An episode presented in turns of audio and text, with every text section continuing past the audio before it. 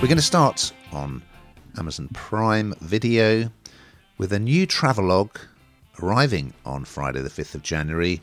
It's called James May, Our Man in India, and here's a clip. Hello, viewers. You've probably guessed that I have just arrived in India. Are you ready for this? Morning.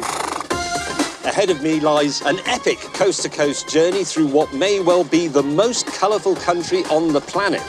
This is absolutely breathtaking. It genuinely is.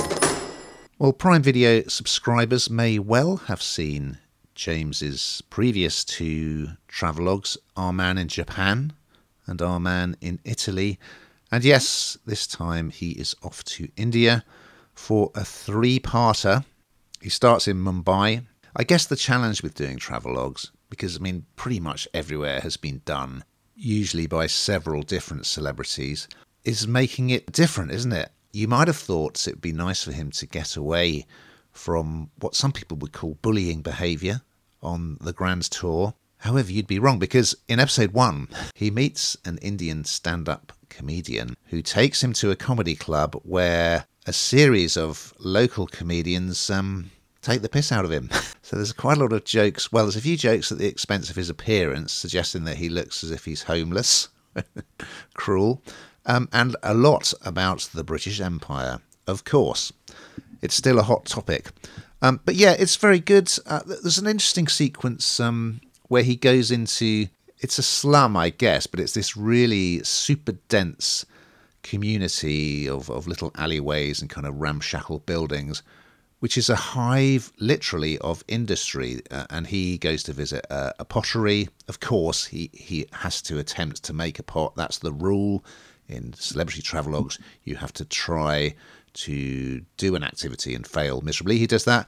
He goes to a tannery. Future treats, he's going to be getting involved in the Festival of Colours, Holi, which I think will be fun. He's also going to appear in an Indian soap opera.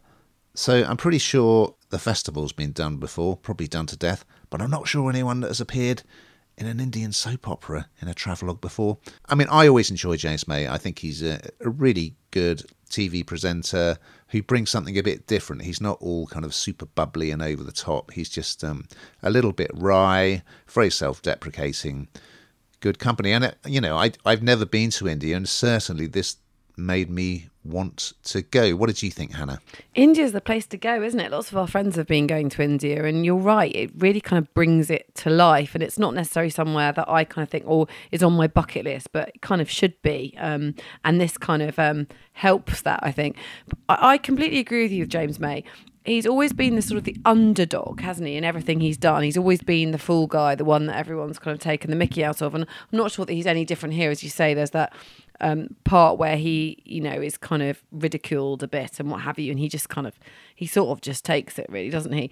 But I think what I like about him is that it's not his ego that runs the show. Whereas, you know, quite often that is the case, and he's been really successful actually in really everything he's kind of turned to. He's been incredibly successful and not just part of a trio, because you worry kind of sometimes, don't you, when someone's been part of something so big like Top Gear, for example, where you are part of a gang, and he's gone solo, and it's done, you know, he's done really well for himself. So I really enjoyed it. I do like these kind of experiences though, because I think you see countries, places, of course it's sort of the best of at times, but you see it through someone else's lens and it gives you an appetite for something. So yeah, thumbs up from me.